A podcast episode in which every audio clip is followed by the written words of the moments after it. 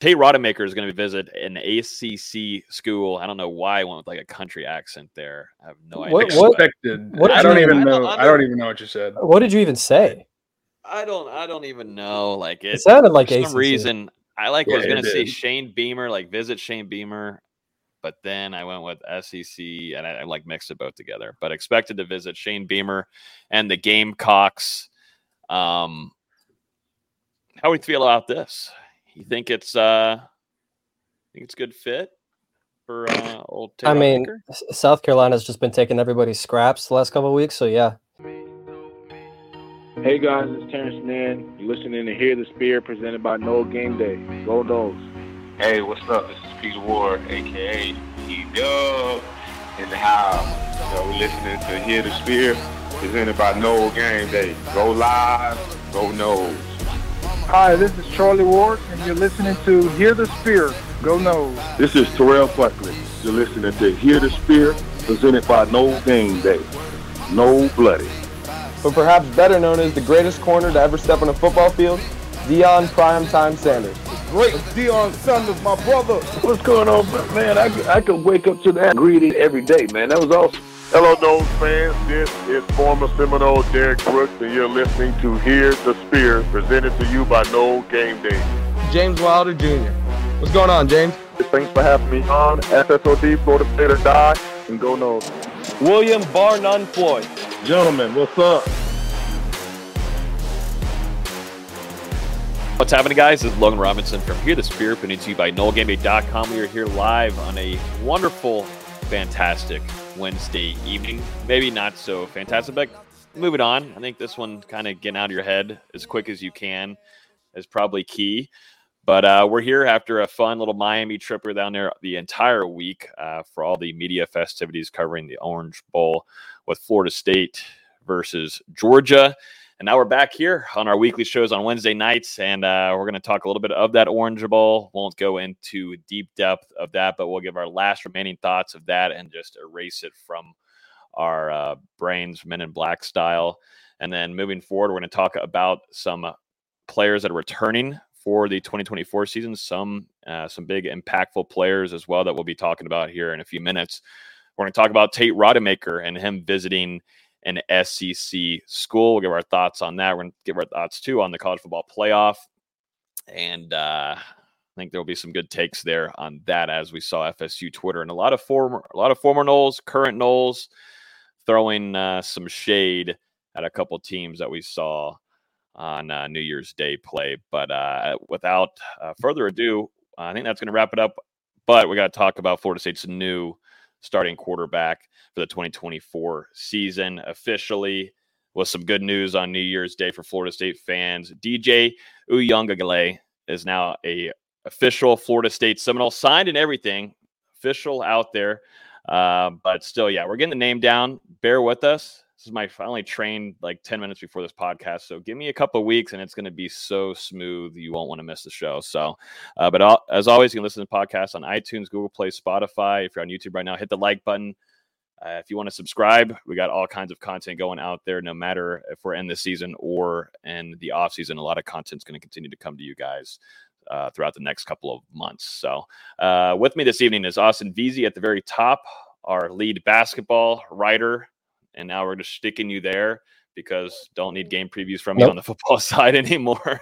Nope. And then down below is our editor in chief, Dustin Lewis. Gentlemen, happy new year, happy 2024. Did y'all have a good one? Pretty good. New year, uh, same podcast. Yeah. I'm still watching Florida State basketball, so it hasn't gotten that much better. But um how are they doing? Uh, it's three to three, four minutes into the game. That's promising. At least it's tied it's the closest you're gonna probably get, sadly. Yeah, you're gonna see you're gonna see some uh, probably some mild to extreme facial reactions from me throughout the podcast as I try to hold in my anchor throughout the game. yep, that's where it's at. I know. I wish, like I was saying a couple weeks ago, I wish we could go from football season and go to a good FSU basketball team to watch, but that's just not the case right now for FSU fans. It kind of stinks.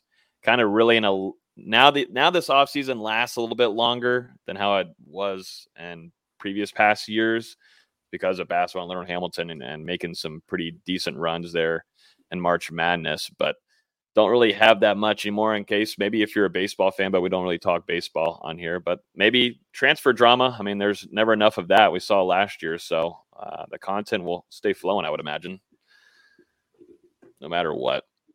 Uh, but what do you guys want to talk about first? You want to talk about Florida State's new quarterback, or do, do we want to talk about college football playoff? Which one? Which one would you guys rather go to first? Well, I don't care about the playoffs, so let's talk DJ. Geez. I think it's just gonna be you and me, D. Lou, talking about the college football playoffs because I don't. I think VZ boycotted. I did. I refused to watch. I was playing Madden the entire time throughout the games because I just I wanted nothing to do with the college football playoff. So you didn't watch a single second? Is that what Not- you're saying? Not a single second. I was Any so video? Captain? Any video replays?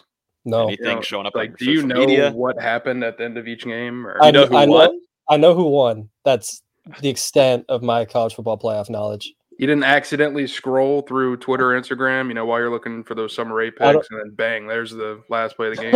I don't. I don't even think I. I don't even think I opened Twitter during the game. damn, the Sommer Ray pictures. I'm just saying, I, my Instagram will be showing me stuff from the past. It seems Mm, like. do So you I'm sure you want to? Sh- you want to look on your explore page and see what's showing you, Dustin? Do you want to? Probably not a good idea. live? Can we Maybe, maybe we'll, maybe we'll get at least one football clip. It was, it was one of those like if I saw that it was a clip of the playoffs coming, I would just scroll right past it real quick so I didn't have to look at it. I just wanted absolutely nothing to do with it. That's all right. I don't blame you. I think a lot of FSU fans were planning on doing that, but um, actually, I don't know if it was successful because I saw a lot of tweets from FSU fans and they were certainly watching the game, as was I. I wasn't fully interested. Also, noting that I was in a massive hangover throughout that whole stretch of about eight hours upon waking up. I didn't ask for it, but it happened to me. Um, but yeah, bad choices were made. So I honestly was like, all right, let's just put the game on. And I barely stayed awake for the Washington game. I thought it was over, and I turned it off in like the fourth quarter when Washington scored, and then Texas somehow got another possession, or they had the possession, and then went down there and had a chance, literally one play away from winning that game against Michael Penix, who watching him play and play football and throw the football is really fun. I, I can't lie.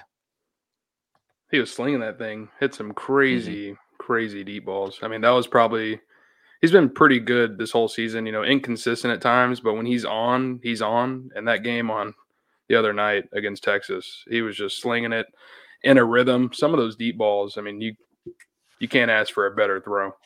So He's- uh, He's a really talented quarterback, and he had a phenomenal season. If it wasn't for Jayden Daniels just going nuclear, he would have won the Heisman. I'm really curious to see where he ends up in the NFL draft. And he's had two ACL surgeries. He's had some shoulder issues. He's obviously older, but at some point, talent's talent. And there's a lot of needy quarterback teams in the NFL. I'm, I'm sure there's a lot of lot of draft rooms and scout rooms going, man, what do we do with this kid? And what's crazy is a lot of these top quarterbacks at one point in their respective recruitments, whether it was out of high school or whenever they transferred, were linked to Florida State. And I mean, that includes Penix, a guy that was recruited by Willie Taggart down the stretch, and Florida State ultimately elected to go after a different quarterback, who I believe was um, Emory Jones, who ended up at Florida. And, you know, they end up missing out on Penix, who got really beat up whenever he was at Indiana. But now you're seeing that talent really come into uh, center stage. And man, in front of the whole country the other night, he just absolutely lit it up. Yeah, four straight season-ending injuries at Indiana, but he's been healthy, hasn't missed a game so far at Washington. So hopefully all those injuries are behind him.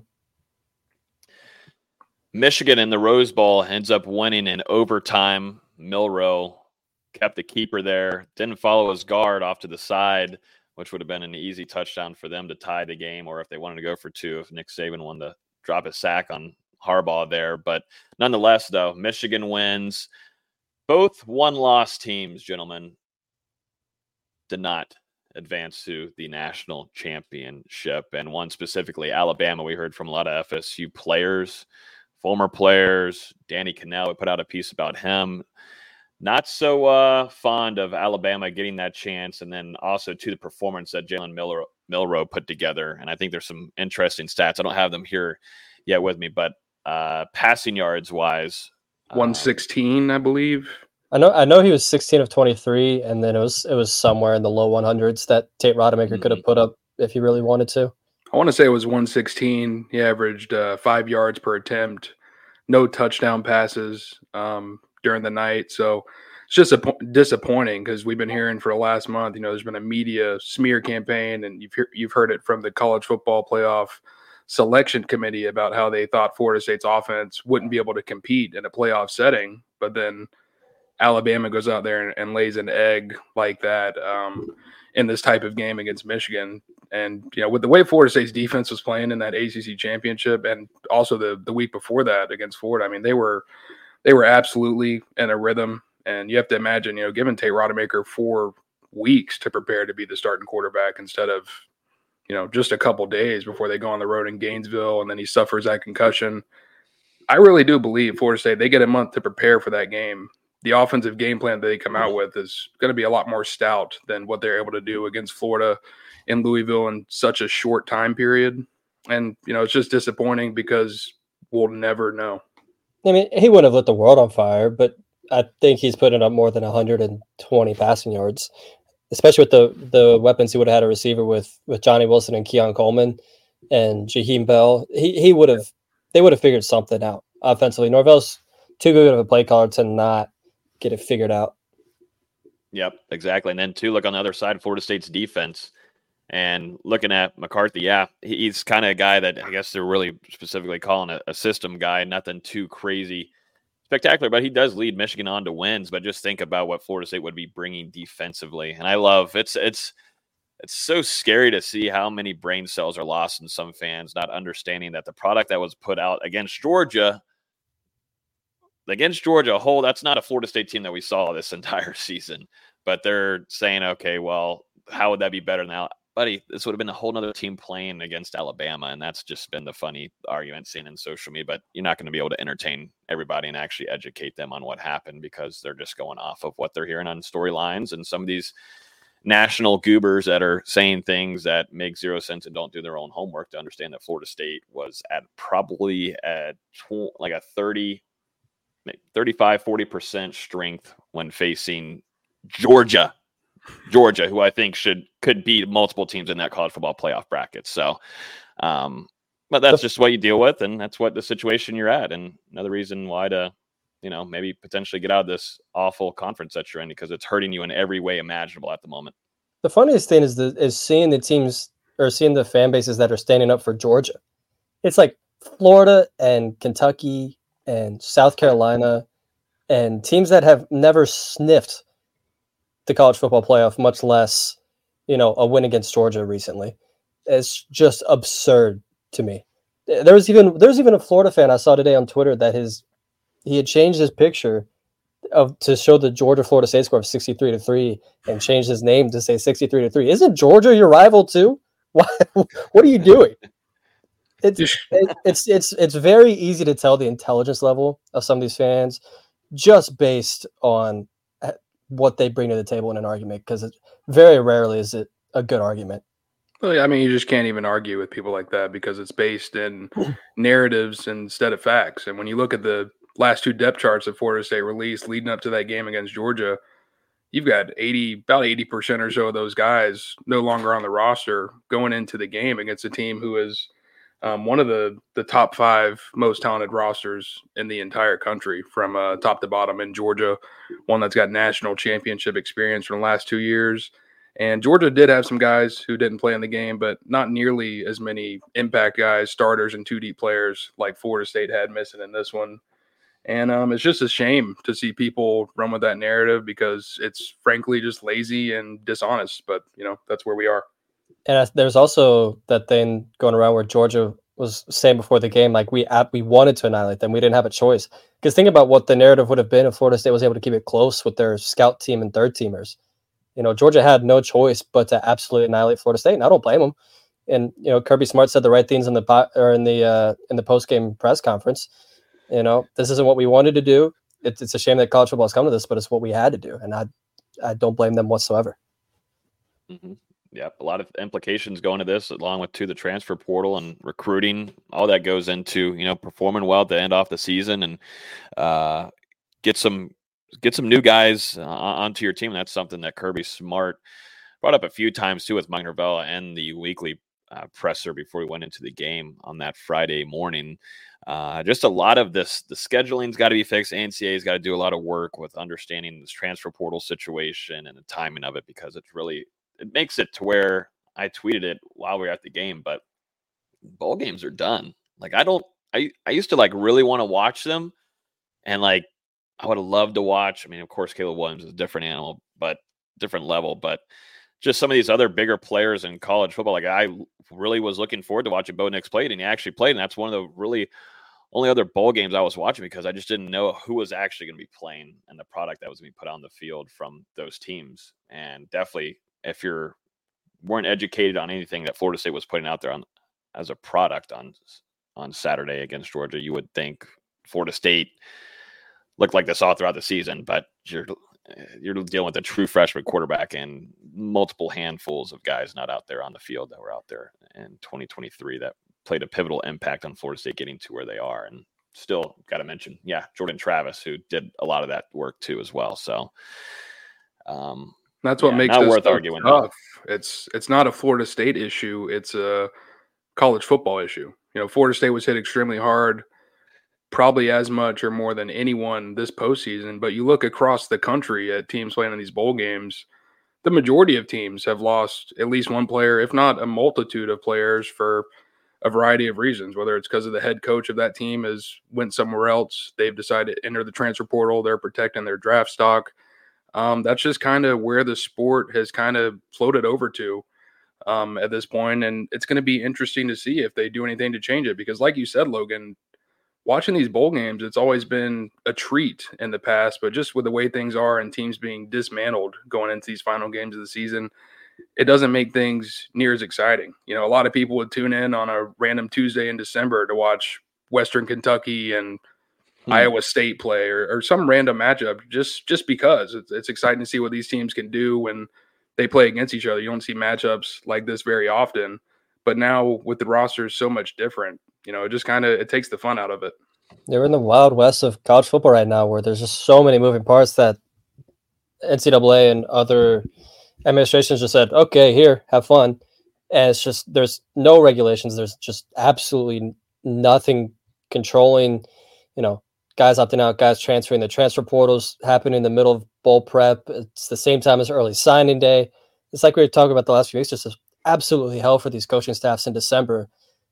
They can do some things to kind of ease the process a little bit, whether that's you know, getting rid of an early signing day or pushing it back to January, pushing bowl games up a couple weeks, pushing back the transfer portal, you know, a week or two. Just some things here and there that can make some things easier. And I've seen people talk about, you know, bowl games giving players incentives or putting it in their NIL contracts, but I think that's not allowed just because of the pay for play things. So they'll get it figured out eventually. And until these until these players are contracted employees, it's hard to see it really changing for these bigger teams, but it will help with the 12 team playoff. I know I talked about it last week, but a lot of the bigger teams that miss that in the past would have missed a bowl game will now be in the playoff, and you won't see those same opt outs. So hopefully that'll help a lot. And honestly, we need to see more bowls like the Pop Tart Bowl where they're just having all these silly things and having an edible mascot. You know, the fans like the fans like to see that. It was kind of entertaining to see a edible Pop Tart that was human sized. I don't know why it was entertaining, but it was. And yeah. honestly, the, the more the Bulls lean into this silliness and this goofiness, I think it'll help them a little bit. Yeah, the New Year's bowls, New Year's Six bowls, Fiesta Bowl, um, and then think about the Peach Bowl too. Some of these bigger bowls that we used to like really stay tuned to every year, just because you would see great matchups with one another. You always want to see kind of these uh, uh different conferences play each other. You don't really get to see that chance anymore because some teams are wiping out other teams. Florida State was not one of the only teams too during this bowl season where some teams were just getting obliterated or it was over by halftime and it just didn't make it any kind of fun to watch. And so some of these other bowls that at least aren't in those college football playoff bracket ones, those are taking some pretty significant hits. But um, like I think the Liberty game that, that barely lasted long there with Oregon. Uh, just a just a handful of games throughout this bowl season where you're just not as tuned in as as you used to. So definitely definitely a crappy situation right now and what the NCAA's got to do fixing this wise. And I, I, don't know why they're dragging their feet. It, has been years. It, has been a couple years now, but like these things what, need to be fixed way ahead of time. Do? Like, what are we? That's what they got to figure out. That's their job. They're getting they getting paid all the big bucks. This like is not where I come and figure it out. They can't even give someone an answer on a waiver before a season starts. You think they're going to be able to figure this out? I mean, Maybe, man, that's what I'm saying. They've got they've got webs in every. They're their own mess. They need to fix. There, there's a there's a decently there's a decent chance that what Florida State's doing with their lawsuit against the ACC that if this works and they get out of the grant of rights that you know conferences won't exist really anywhere but especially in football and you have this thing that Chip Kelly was talking about where you just have one big football conference with 60 however 60 however many teams. You rotate you do it regionally and then they're all split in the TV contract instead of doing it just by conference and this way you're not having Stanford play Florida State in women's volleyball like eh, that's a huge expense for both of those teams just make it football their own thing and leave all the sports to their own thing. I, th- I think that's coming sooner than we might expect, especially if this Florida State lawsuit goes the way Florida State wants it to go. Mm-hmm. Yeah. Uh, let's move into uh, Florida State's new quarterback for the 2024 season uh, because I know we've got uh, a lot of listeners in here. First off, don't have DJU coming on here for uh, the stream. I wish we did. There isn't a it's not that it's uh, not going to happen, but uh, something that we'll try to do once he arrives into Tallahassee. But DJ Uiagalelei is a Florida State Seminole. If anybody wants to know the the size of this guy, 6'4", 252. Not your not the caliber of what you had with Jordan Travis or even Tate Rodemaker. Uh, the difference in size there, 6'4", 252 compared to Jordan Travis, 6'1", 212 whole different body type there that coach quarterbacks coach Tony Tokarz is going to be working with moving forward, uh, and Mike Norvell's system as the signal caller, uh, formerly of Oregon State. He put up 2,638 yards on the air, 21 touchdowns, seven interceptions. Um, a lot of games this year where he had to put up uh, quite a bit of points and throughout his season. But, gentlemen, overall, just thoughts on him. We kind of talked about him last week uh, just because we knew that he would be visiting Florida State and kind of jumped into depth there on him. But uh, sort of, a, he's got the ability to be that dual threat quarterback with his legs, but you could see he's really trying to improve on on air. And previously, as we know from Clemson up there in Death Valley with Dabo Swinney, but officially at Florida State, someone also beat Florida State uh, a couple years back as well in Doak Campbell Stadium. As you alluded to, not your typical quarterback. Uh, DJU is a big dude, six foot four, 252 pounds. You mentioned you kind of compared him to Jordan Travis, but just going back through some quarterbacks through the years, EJ Manuel was six foot four, 237 pounds. Um, Jameis, I think he was a little bit bigger in this at one point, but they had him at six foot four, 231 pounds. And how about James Blackman? Six foot five, 190 pounds. Uh, that's so. that's that's a little on the optimistic side for Blackman. but DJU, um, very big guy, physical specimen, and you know not only with his body but with his arm, comes in with an extremely um, big arm, can make all the throws, and it's going to be very fun to watch what he can do under the tutelage of Mike Norvell and Tony Tokarz. You know, we've seen what they've been able to do with Jordan Travis over the last couple of years. And I think it's got to be exciting, you know, bringing in someone with the experience that DJU has. They're obviously very familiar with him, like you mentioned, have gotten to play, see him play in Doak Campbell Stadium before, also played against him up in Death Valley. And Clemson actually ended up winning both of those games. Um, obviously. But DJ, an extremely talented player, transferred to Oregon State for the 2023 season, had a career high in passing yards, also averaged a career high 8.4 yards attempt after averaging uh, 6.8 yards per attempt the, the season before. So actually ended up with a higher average uh, per attempt and also more passing yards on less total throws than he did during his two years as a starter at Clemson. So showed some signs of improvement, and I'm wondering if he can take it – up um, another level. You know, once he gets here to Florida State and gets a chance to work with this coaching staff and the playmakers that he's going to have around him.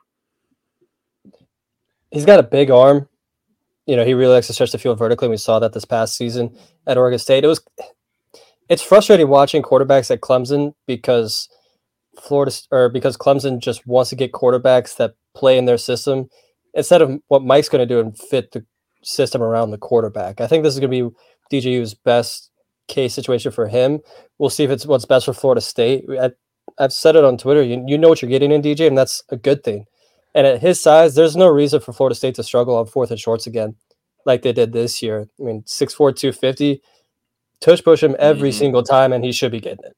It's not going to be like Jordan Travis, who I think he's listed at what, 210, 205, and you could tell that he just didn't have the lower body strength in some of the situations. DJU is going to have the lower body strength, and it's going to help them in those fourth and shorts, like we saw in the Duke game, where they just could not get fourth and shorts. So I'm fascinated to see what Mike does with this offense. It's he's kind of similar to Travis in terms of play style, but he's got a bigger arm, is a little bit more consistent down the field. But they both kind of have the same inaccuracy issues that we saw a little bit this past year with Travis. Yeah, and really too, what Florida State has around DJ and what they could do too in the transfer portal, which is going to make some things really interesting. I know they were after Cam Ward and kind of feeling both of those quarterbacks out, and Cam Ward obviously now picking to go on the NFL side. So now you bring in a guy with DJ who has that experience. He has he has a motor that if he needs to take the ball and run with it, he can make some plays. And there, he made some splash plays plays this previous year and just his one year stop at Oregon State. Um, but I just think it's really unique that DJ and go back and looking at some of these interviews, he really wanted to come to Florida State.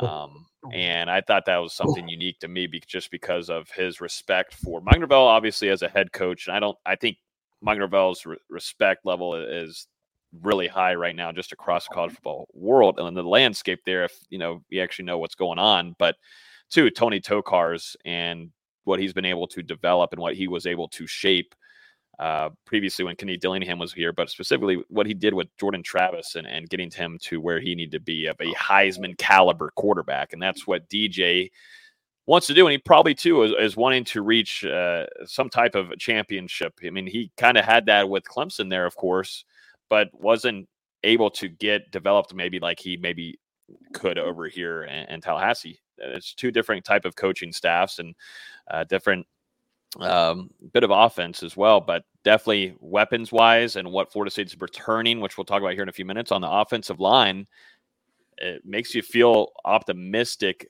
from DJ's point of view to come and, to Tallahassee and, and, take advantage of the opportunity. Definitely with the program that's soaring with the 2024 class that has brought in a lot of talent and the previous class with skill players around them. There's no doubt that Florida State was the team that was circled on his list. Um, Tallahassee was the only trip that he took during his transfer recruitment, and you know, ever since then, seems like he's just been kind of waiting on whatever Cam Ward was going to decide to do, and you know, Ward deciding to go to the NFL. That opens things up for DJ to commit to Florida State, and like you said, Logan, um, I think he's really enamored with what FSU did with Jordan Travis because we've seen him every single season from 2021 to 2022 to this past season, Jordan's taken um, a step, if not multiple steps, every single year, continued to improve into something that we didn't think necessarily was possible whenever he got to Florida State. I mean, FSU really opened his ceiling up, and so did Jordan Travis with how hard he worked on and off the field as well to get to that level. And DJU, you know, we saw Mike Norvell's comment about him whenever he was added, um, a guy that they really think is a hard worker on and off the field, just like Jordan Travis, someone that they have respect for how he's been able to win games at the college level. And I think with the way they're going to be put these receivers around him, you know, it seems like they're still going after some guys in the transfer portal, um, the backfield, some good guys coming back, and also some coming in. And then, as you also mentioned, that that experienced offensive line is going to be huge. And I also think DJ, you know, he sees who Florida State is going to be playing in 2024, going to be hosting Clemson in Doak Campbell Stadium, and he'll get a shot at playing against his old team and getting a victory. It's a much more talented team than he was playing with last year, and you know Oregon State was a good team that had some good players that are going to go to the NFL, going to be productive pieces elsewhere in the college landscape. But you know, Florida State's still got better talent, you know, especially especially a running back and wide receiver, and they're only going to improve that in the portal if they can land some of these guys that are visiting campus. Um, it's going to get pretty excited for DJ. I think he's I think he's really tantalized by what could be this offense this year if some of these guys, you know, step it up. Yeah, no, definitely don't have to worry about just the people that uh, Florida State and Bell is going to put around DJ. And I, I, still think too that that offensive line we're going to talk about here in a minute, having those uh, having those guys up there, solidified, experienced in FSU system, is one of the big reasons too for DJ to come over to Tallahassee. That's big for any kind of quarterback. But you know, it's a, it's a bridge year too. That was a big discussion too. I got on some of the social media posts that we were putting out. Inside of our comments was just, you know, what about you know Luke Kromenhoek? What about Brock Glenn? And you know, the answer is, you know, those those guys aren't ready. And I think Florida State too knows that they can still make some waves and make some moves in 2024. It's not going to be the same high expectations as it was in 2023, no, but they can still make some moves. And they, the goal is always to reach and, and get to that ACC championship. Of course, yes, it's to get to that national championship. But that first thing to do, like Micah said, is reach that ACC championship. And, you know, just a few pieces there to fix up and repair, you can get there. Yes, there's quite a bit to do. And you're not going to have that same experience that you had the last couple of years with the playmakers that are gone either and, and gone on to the league, a majority of them, or deciding to hit the transfer portal. But um, yeah, th- this is a bridge year, and if you want to get see how far Florida State can possibly go as a team, this is where you bring in a well experienced player of this magnitude with DJ Uiagalelei. Bang! I'm back. Um, down, I'm, I'm proud of myself. But now the spelling thing, I've used. I can't lie. I've used a couple copy and paste. It's going to take just a couple more days, and then we'll get that down as well. It, it's just going to be DJU. No, no, I can't do that. Can't do that for the keywords and the social media posts. But I, I gotta say, yes, the last couple posts have been copy and paste. But we'll, we'll get it right. We'll get it right. Got to start off first with saying it. The uh, roster. anything else on DJU though? Yeah, I was just saying the roster obviously isn't as talented entering this offseason as it was last year, but this is still a really good team in Tallahassee that has a lot to compete for in 2024. And I think there's a belief, you know, they add a couple of pieces on both sides of the ball to shore some things up. And, you know, they're not going to be, I don't think, 13 and 0 next season, but have a real chance to battle for another ACC championship. And who knows, maybe a berth in that 12 team, 12, yeah, 12 team playoff, depending on how things go down the stretch. So yeah. you, you get DJ, you've gotten a defensive end so far in Marvin Jones Jr. Um, with Gilbert Edmond moving out, who I'm guessing we'll get to shortly. I think Florida State, they're still going to be active there, looking for some more guys that can help off the edge. Um, everyone saw how the linebacker room looked in the Orange Bowl. I think it's clear that Florida State's looking for probably multiple transfers in that room to buff some things up there because right now Omar Graham Jr. is your most experienced player um, in that unit. So you need some more experience, you need some more talent. And you know there are some other positions where Florida State could add a guy if it's the right fit, and you know, some guys coming on campus these next couple of days, prospects can transfer prospects can visit from the third through the seventh, and there'll be a couple guys coming into Tallahassee. So we'll see if they're able to pull off any uh, commitments over the next couple of days. Yeah, I know you mentioned Brock and Luke real quick for the quarterbacks. I think DJ is the perfect guy to bring in and be a mentor to those guys. That one year bridge quarterback, let the guys get some practice reps and learn from a guy that's seen it all in college football. He's played in some of the biggest environments, you know, whether it's in Death Valley whether it's, you know, playing playing Oregon, playing Washington. He's played yeah. some really good, really good teams in some really tough environments, and I think that's going to help Brock and Luke out a lot this season. Mm-hmm. Yep. Got a comment here too. You know, if they want to bring in a wide receiver that's familiar with the, uh, already has built-in chemistry with DJ. You know, there could be some. In the it's an offensive there. lineman, offensive lineman in the portal too. So I mean, we'll, offensive linemen are catching passes now lately. So. well, well, I just mean Florida State. They could always use another body. I mean, we saw. Oh yeah, they got last year, and you know, if you were able to bring someone in uh, that has experience with DJ, I think that's only a, a benefit. I'm talking about Tanner Miller, um, a graduate transfer from Oregon State that's in the portal. Joseph said, "We are going 13 and 0 again. Are you guys true fans or employees?" We are employees and they're not they're not going 13 and 0 again. We do this for a job. we picked Georgia to win the Orange Bowl, and then they won by a lot more than any of us predicted. so I don't. Yeah. So we might need to be better at our job. Apparently, Yeah, they're not going 13 and 0 next year. I don't think though. yeah, fifteen and oh, zero, right? Yeah, come on. hey, at least Beezy's got it quoted. He's got a quote. He could clip it. He's like, I didn't get it wrong. oh man. Sure. Yeah. Uh, I don't know if you want to tell Corey this, but do you want to let Corey know here on Twitter that you're still in tally? Is that not Carrie? It's definitely Carrie. What I say? Corey. Oh, Corey. shit. Sorry, sorry, Carrie. Yeah, Carrie. I'm, I'm here. I'm here. I guess we just had to let Carrie know. Uh, oh, there we go. Carrie said that Furman offensive lineman played with my son. Okay. Good to know. It's a Good good know. Hey, hit hit uh hit D-Lou's uh, DMs if you got any goodies. You scoop there.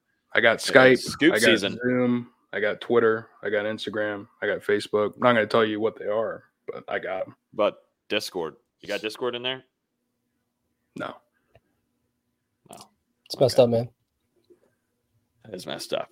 You're not fully open to our listeners. That is really messed up. Um, Congo's asking, will this be FSU's final season in the ACC? I sure hope so. Season. Things better get this thing rolling. Get this. I don't know. I don't know the timetable for law stuff. So, like, I- we're we're, we're gonna bring we're gonna be on an expert, but I don't know how we're gonna go into deep discussion. It's gonna be like two, three dumbos. Like, so what does that mean after he says everything? Or she. we're, we're gonna be saying, "Can you say that in English, please?" A lot. Yeah, the whole entire time. Try Probably chat prepare 20 minute PowerPoint. We just sit here and stare. just sit here and be like, yep, yep, yep. It'd be like a class lecture on all of this. But yeah, we'll we'll see. We'll see if uh, Florida State's still in the ACC after the season. I think a lot of things would have to be quickly going and get on a hop. But um, we'll we'll see what happens. Uh, let's talk about some Florida State players that are returning. Let's go do some continue the good news here. Go from DJ. Let's go over to a couple of these guys that are returning, some impactful players. Let's start off with Pat Payton. There was some kind of chatter, kind of like last year, but some chatter about Pat Payton if he was going to return to Florida State or maybe look elsewhere, uh, just specifically in transfer portal, NIL market. But Pat Payton is returning for the 2024 season, which is huge for Florida State. In that defensive end room, going across the side of Marvin Jones Jr., who they brought in from the transfer portal from Georgia. So, boom, bring him back along with another defensive end with Byron Turner, a guy that has continued to make some strides throughout his career at Florida State. Dro- Jones, the former Auburn offensive lineman, he's joined in that guard spot. That's a big one. Who honestly kind of felt like that Dimitri Emmanuel, once he got going, kind of felt like that Dimitri Emmanuel you had in the year prior of that consistency there. And I know uh, Coach Atkins is really excited about having him back along with Robert Scott. He's going to be here for another season for Florida State at the offensive tackle position, and then also to Maurice Smith and Darius Washington. So you're bringing in, bringing back a lot of experience, a lot of experience into your starting center who you've had the last three years, and Darius Washington, who has been probably your most talented offensive lineman uh, this past year and has continued to make really good strides under Coach Atkins. It's huge. Uh, this is absolutely massive for Florida State's offense moving into next season because these guys all have a ton of experience. They've shown their talent. They can obviously compete at this level. It really just comes down to keeping them all healthy throughout the season because Robert Scott, you know, was on the field for less than 200 snaps this year. And obviously, he's someone who has uh, garnered the interest of NFL scouts and has really shown that potential to maybe be an NFL player if he's able to stay healthy and put a good season on tape. That hasn't happened the past two years, but maybe, you know, this offseason he can finally get right and come out and make a big impact for Florida State in 2024. Darius Washington, also someone that I think has um, the potential to make it to the NFL level. Really showed off that versatility this past year with his ability to transition from left tackle to center, you know, contributing at right tackle some as well. Um, I think it's an underrated thing that State can just move him across the offensive line, no matter who is in and who's out, and he's going to go perform. Um, Smith has been really that cog in the middle for Florida State for the last couple of years. Also, someone who's dealt with some injury issues, but he really showed off that toughness, I think, down the stretch of this season where he fought through some injuries. And, you know, there were some times where he went down and we didn't know if he was going to get up and he was hobbling. Um, you could tell that he was hurt, but he played through it and fought fought to be out there. And then Keandre Jones, you know, had some really good moments um, his first season in Tallahassee since transferring in from Auburn. But having all these four guys back, you've still got, you know, Julian Armella, Jalen Early, guys like that who are growing in the back end. And Florida State, they're going to push for some guys, at least one, maybe multiple in the transfer portal to continue adding bodies to that room as well. Yeah, the offensive line wasn't great this past year, and there was a lot of complaints about them, me being one of the chief complainers. But a lot of it was just due to health. Guys couldn't stay healthy, and they were rotating different offensive lines seemingly every single game. If some of these guys can stay healthy, like Dustin was mentioning, there's absolute talent and potential there. If they can roll with the same five or six guys throughout the whole 2024 season, it's going to help that team a lot and really help the running game a lot. Because you know, there's a lot of times last year where guys just couldn't get their counter assignments correct or they couldn't get their pulling assignments correct. They got to get that fixed. And I think health and continuity will only help with that. So good decision to bring guys back like Mo and Rob and, and Keandre. The talent is clearly there. It just all comes down to health. And, you know, uh, offensive linemen, they're prone to get beat up throughout the season. And health really comes down to luck more than anything, especially when you're playing – that many snaps, that many that many games. So you've got to hope they've they've got some plans in place to help those guys um, bounce back and, and, be in a better area um, entering fall camp. And also Jeremiah Byers, haven't heard a decision yet from him one way or the other. Redshirt Junior has one season of eligibility remaining, and you know had an up and down year. Um, I thought he played pretty well um, during that October stretch, but then there were also some moments where he really struggled as well. And he's debating either coming back to FSU or maybe going to the NFL draft. I think another year with the Seminoles um, could definitely benefit him. And, you know, if you're able to retain him alongside those other four guys, you've got to feel confident about this offensive line and the guys in the back end if they can continue to grow. NFL Reese draft. No. Yeah, shouldn't. So you think he should come back? Okay. should be advised. He, I think, yeah, should be advised that he should come back for sure. But for Maurice Smith, man, I love Maurice Smith. It was nice actually getting time to spend one on one time with him. I wish we could do that more with a ton of players on this show. But it felt nice being able to sit down and just really talk with Maurice Smith because he's been through it all in this program. If you think about it, man, he's gonna be one of those that we talk about uh, after next season that he's just seen the downs and and now the high ups and he's going to be i just would love to pick his brain more you know on jordan travis. We talked about him quite a bit and how the change from going from a player like that to brock Glenn as a true freshman and uh, just someone that is stuck around and has really embodied being a leader and he's just not talked about a ton and enough. He's not a skill player you know, offensive linemen aren't going to be talked about a ton and, that kind of magnitude. But Maurice Smith, just being around him at practices and just seeing the accountability that he puts in into a lot of these true freshmen coming in, these sophomores, and just other guys too, uh, on his uh, experience level on that offensive line, he's really a big piece of glue for not only that offensive line, but offensively and as a program, someone that you would love to keep in that locker room. So, uh, shout out to Mo, man, coming back for another season. I really hope he can take this time to fully, fully, you know, recover and get a full strength Maurice Smith, which we haven't fully had yet. But it's crazy he keeps going out there and playing D. Lou. Um, and, and you see all these other centers too. What happened with Alabama? All these centers with some bad snaps and having some inconsistencies there. That, that's also uh, one good part about Maurice Smith, man. Gets the freaking ball to you. And if you look at some of those practices, D. you and I were at last couple of years, everybody behind Maurice Smith, it is not a pretty sight at times at practice watching some of these snaps go to the quarterback or try to get to the quarterback.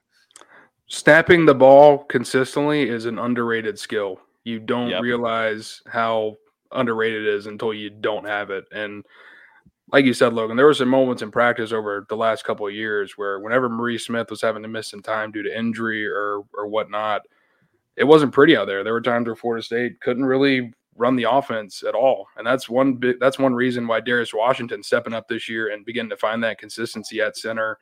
Um, and stepping in whenever Maurice Smith was out of lineup and performing at a high level, that was so big because we just had we haven't seen that over the last couple of years. It was surprising and credit to how much work Darius Washington put in because it wasn't easy for him when he first got to center. I mean, he put in a lot of work to be able to play like he was playing when he got inserted into that lineup. Both of those guys are huge, you know, both entering their six seasons in Tallahassee. And you've got Robert Scott going into his fifth year. Um, you know, he's been here for a while as well. So I think having that trio, you know, you've got Keandre Jones who has played a ton as well. We'll see if Byers comes back and who Florida State's able to add in the transfer portal. But, you know, early on before this 2024 season, for the spring and offseason conditioning is even really getting started, I think you've got to like what FSU's doing up front as long as these guys can stay healthy. I mean, it's a talented group for sure. Mm-hmm. Yep, you got your quarterback, and it's gonna be fun too in a couple of weeks, and we get a, get a really good feel for what Florida State's going to be bringing into that transfer portal to put around DJ. And there's some things too that they got to do defensively. And let's jump over to a player that's decided to enter the transfer portal. This one potentially, potentially uh, of a shock to maybe some FSU fans, but I don't think it's too big. I would say, but I would be nice for him to return. I think, and Florida State's favorite. But Gilbert Edmond, the former uh, South Carolina transfer defensive end, has decided to enter the NCAA transfer portal. Uh, a player that was behind Jared Verse and, of course, Pat Payton as well. But looking for probably some more playing time just because of what he sees coming in with Marvin Jones Jr., Georgia transfer, and Pat Payton announcing his return for 2024. But Delu, you know, I think, and Austin too, to me, this is more of, you know, I want to get that chance at a starting role and get more snaps and, and, that kind of feeling more than anything out of this. And he just understands kind of what the situation is and what he what the staff has probably told Marvin Jones Jr. Um, no, no spot is given and until it's earned type of deal. But nonetheless, I, I still think it'd be hard for Gilbert Edmond to try to get more playing time and achieve that over Pat Payton and Marvin Jones Jr. and what they're trying to do with Marvin Jones Jr. in this system that they feel might fit better for him.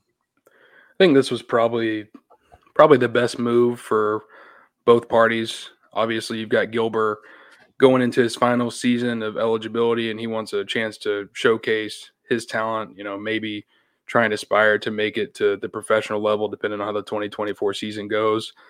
But then you look at Florida State. You know, you've got Patrick Payton at one side, locking things up. You got Marvin Jones Jr. coming in, former five star prospect, a ton of potential there that Florida State's hoping to unlock.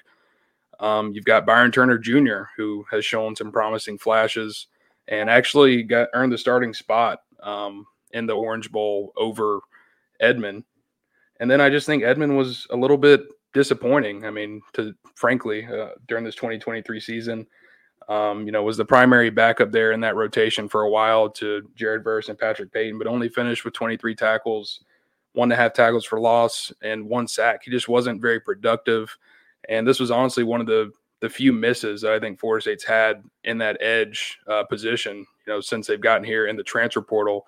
You know, look at what they're able to do with Jermaine Johnson, with Keir Thomas, obviously Jared Verse, now hoping to do the same thing with Marvin Jones Jr. It just didn't work out with Gilbert Edmond for whatever reason. And, you know, I think it just makes sense for both parties to kind of move on from one another. Yeah, he was 12th on the team in pressures behind guys like Daniel Lyons, Tatum Bethune, Shyheim Brown just guys that realistically shouldn't be ahead of an edge in terms of pressures. And, you know, I think we all really like his athleticism. I just don't know if he was ever going to realize it here at Florida State. And Florida State needs scholarships right now. They need some spots for some of these guys that they're pursuing in the portal. Uh, Dustin, I know you did a breakdown on Twitter earlier, but Florida State's looking at what, five, six spots currently. And I think they'd they're, like to maybe open up one or two more if they can. Maybe even more than that. I mean, if it makes sense. Mm-hmm. Yep. Yeah, I've got some youngsters, really, I'm really excited for Lamont Green Jr., but he's just someone that had to deal with an injury his freshman year, still putting on size as well with Coach Storms, but someone that I am super stoked to see hopefully take that next step as we move into spring ball. Delu, just because of what we saw on the field up close and personal, that get off speed, just hearing Odell Higgins too. He's seen nothing like it nothing like it. And I definitely for sure haven't, but just that speed that he has. But if he can match that with what Coach Storms could add in with some power and some size there to build some base on him, uh, I, I, just think the, the, ceiling for him as a youngster in that defensive end room, there's such a really just bright future there for him. I'm, I'm excited. We'll um, see. Yeah. I'm I'm I'm jealous. I'm gonna have to I'm gonna have to come up there to tally. Dealer, you got an extra bed I can come up there for for the first week of spring camp? No, but we might be able to fit you in the middle of us. Hmm. Me and my wife. Mm, I think I'll just ask my family just to probably stay at one of the All right. rooms then. I'll probably pass on that. But uh yeah, that's gonna do it for about most of this. We're gonna talk about some Tate Rodemaker here uh, to finish off the show. It's not gonna be too long of one. Uh, it's been a long it's been a long week.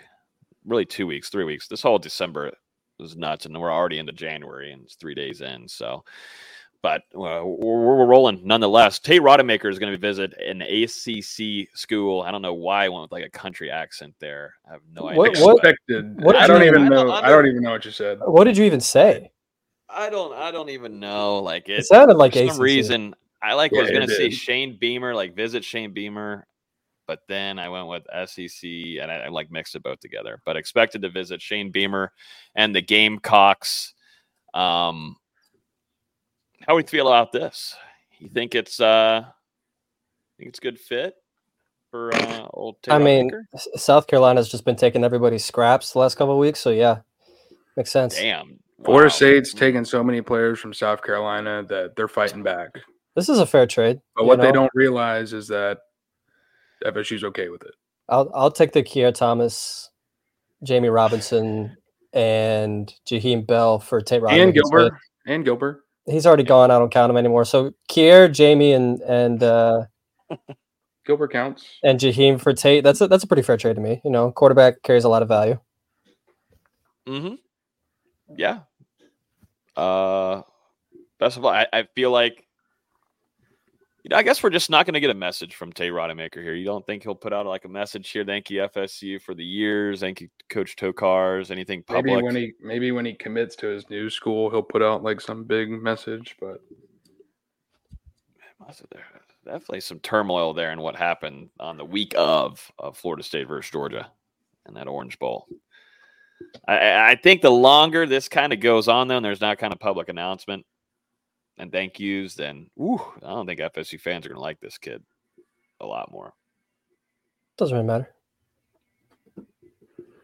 fair point. I mean, he, but he did some did some big things for the program at times, and then you know he ga- gained that fan traction, but now is going to start getting a lot of hate. I feel like I don't know. Maybe the fans will tell us in the chat. We got 255 people in here, so maybe Isn't that just how the wheel goes? What do you think? You know, I don't know. Wesley says he has no hate on Tate. So I- VZ, I don't hate Tate, but it, like, I, I'm just indifferent. And I mean, I can Go ahead. understand with the way it was timed why some Florida State fans would feel sour about it. I mean, Tate Rodemaker, he was taking first team reps in those bowl practices. Yeah, but if, we're- if we're to believe Brock Glenn, then the team knew about it. You know, a few days before the team did. So They knew about it when the- they were on the way back from holiday break. So at that point, half of bowl preparation is over, and it's a few days though. It had been taken however many snaps. a few days, God, to get ready I for just Georgia think VZ. it This was isn't for against Liberty. I just think it was going to happen. Do Ta- it before the okay. bowl practices. It doesn't. It didn't matter who was starting at quarterback that game. You know, Well, Tate got- Rodemaker could have put up ten points maybe. But I'm also just saying for the opponent from his point of view, like he's got. I'm thinking about my PR team here, and like this is a good mood to screw over my teammates. Just a couple days out, and here you go. And just to Brock Glenn itself too, that puts him in a. I mean, shout shout out to Brock. I can't wait to talk about him a little bit more in the next couple weeks. But you know, he said, "F it, I'll I'll take it on." But just to leave a true freshman in that kind of situation, man, I don't know. To I don't know. He's got to he's got to get an out, announcement out there soon, though. In my opinion, he's got to get out, or maybe FSU fans will just stop caring about him. Like Mary said on Facebook, he's irrelevant. So there you go. Um, anything else? Anything else? That's all we. I mean, Did you not uh, prepare? for Rodney Hill and Rodney Hill and Quishon Sapp no longer with FAMU because of Willie Simmons taking on that job up there at Duke, the running backs job. So I And I wish guess- uh, Simmons. I was gonna say I like Simmons in Tallahassee because seemed like Mike Norvell and them they're building a pretty good relationship. They have a really good relationship, but I think it's good Oh, to have yeah. that with FAMU FSU ties. I think that's great for both universities and just the town itself. It's really I, I it was really cool to see both those guys really heavily supporting one another.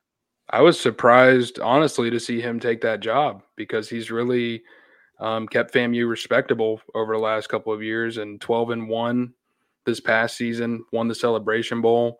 Um, you have to think, you know, maybe a couple more years of success. He's looking at maybe a group of five job or a head coaching job or something like that. So to, it was a little weird to see him take that leap to Duke to be a positional coach, but I, you know, I'm not sure what the salary figures are or whatnot. But yeah, obviously that led to Rodney Hill and Sapp reopening things, now looking for a new transfer destination. And in that same um, line of talk, you also had FSU director of offensive scouting, John Garrett, take the uh, general manager of player personnel job with Duke. So he'll be moving over there with Manny Diaz getting into an elevated role and um, been with Florida State the last two years to help scouting with you know opponents and players, scouting FSU's own roster, you know, watching things during practice, and yeah, he is moving on to Duke, and you know, it wouldn't be surprising to see a couple guys um, from that same recruiting office kind of follow him over there. We've actually already seen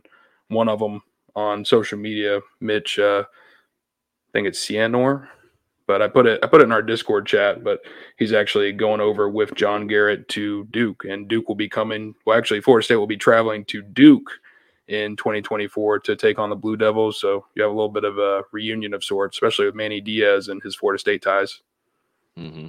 Yep. That's the coaching tree, though. It just kind of continues to build out, and not even just coaches, but analysts and off the field roles. That's something that Florida State has kind of built on its own from Mike Norvell and his past experience doing that at his previous stops and doing it now. It's just kind of just what happens whenever Mike Norvell goes into a new season. There's some guys that move on and take some better opportunities and uh, get paid a little bit more too, and, and get those raises as they deserve. So uh, there'll be a few more I'm sure we'll be covering all throughout this offseason as well.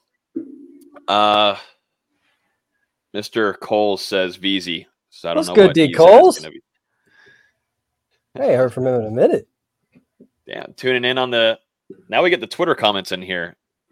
A year, a year later. Glad you're still with us, Mr. Coles. Do you know Mr. Coles? Yeah, No, I- but Easy does. yeah. He was in the athletic administration office when I was there.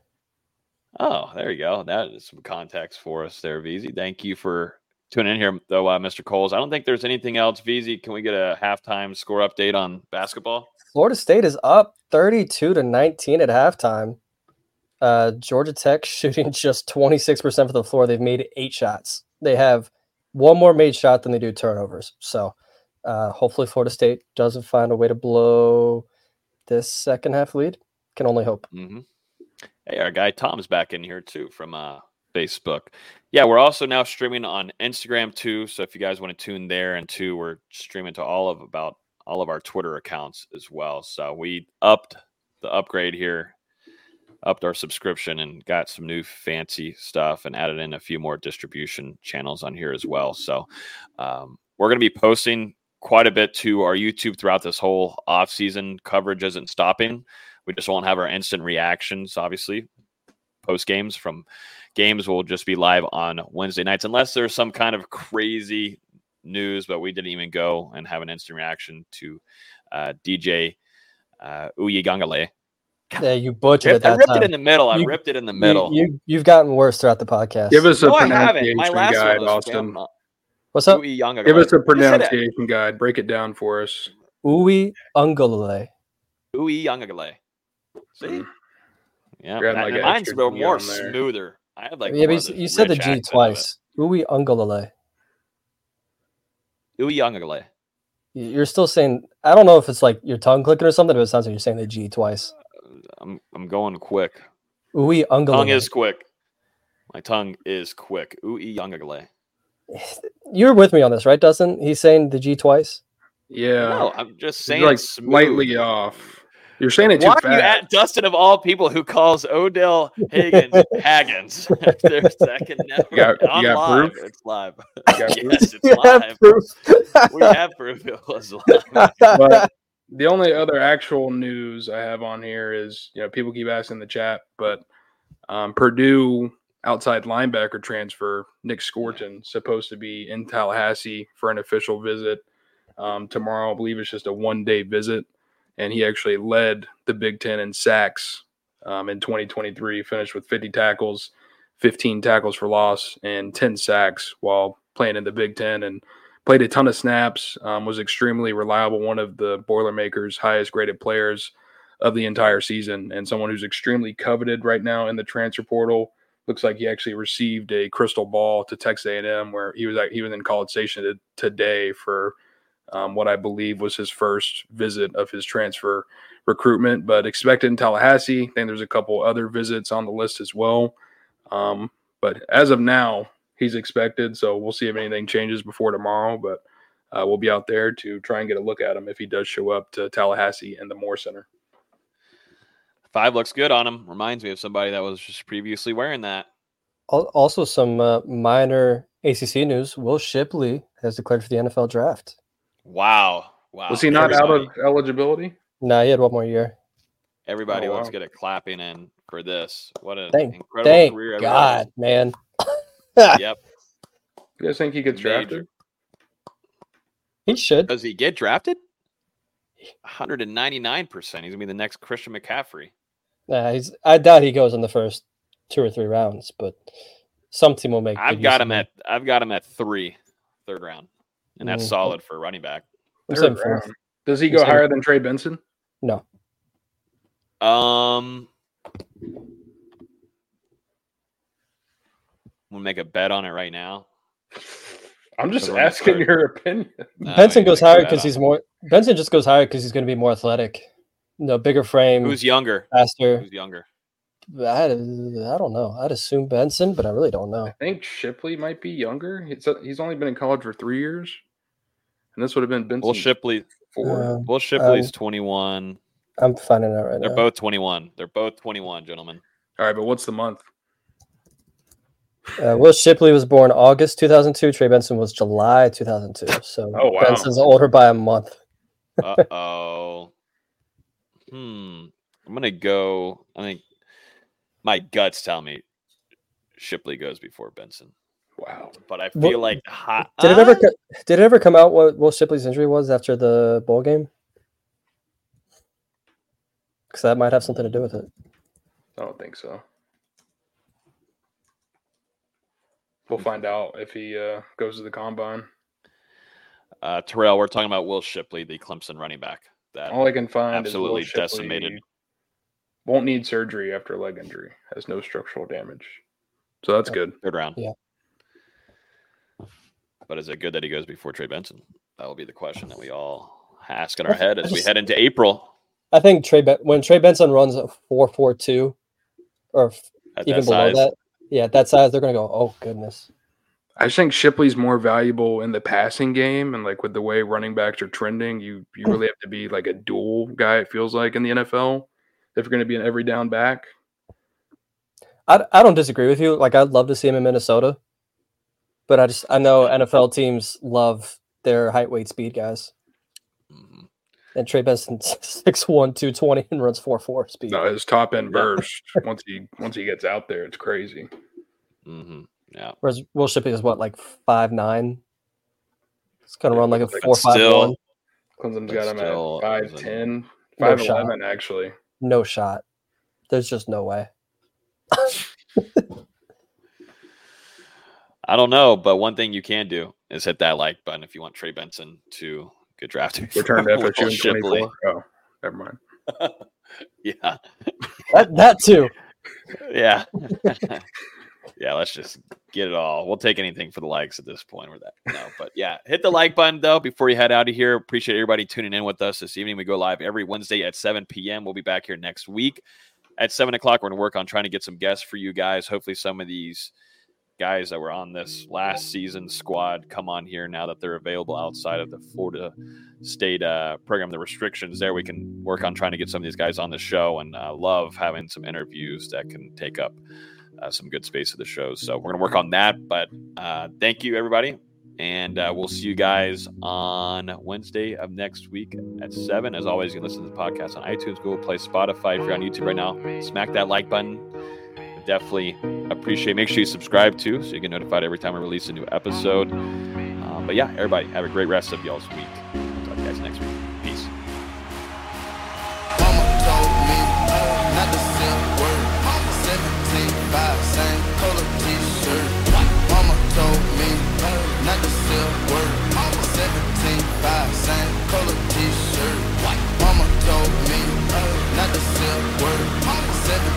5, same.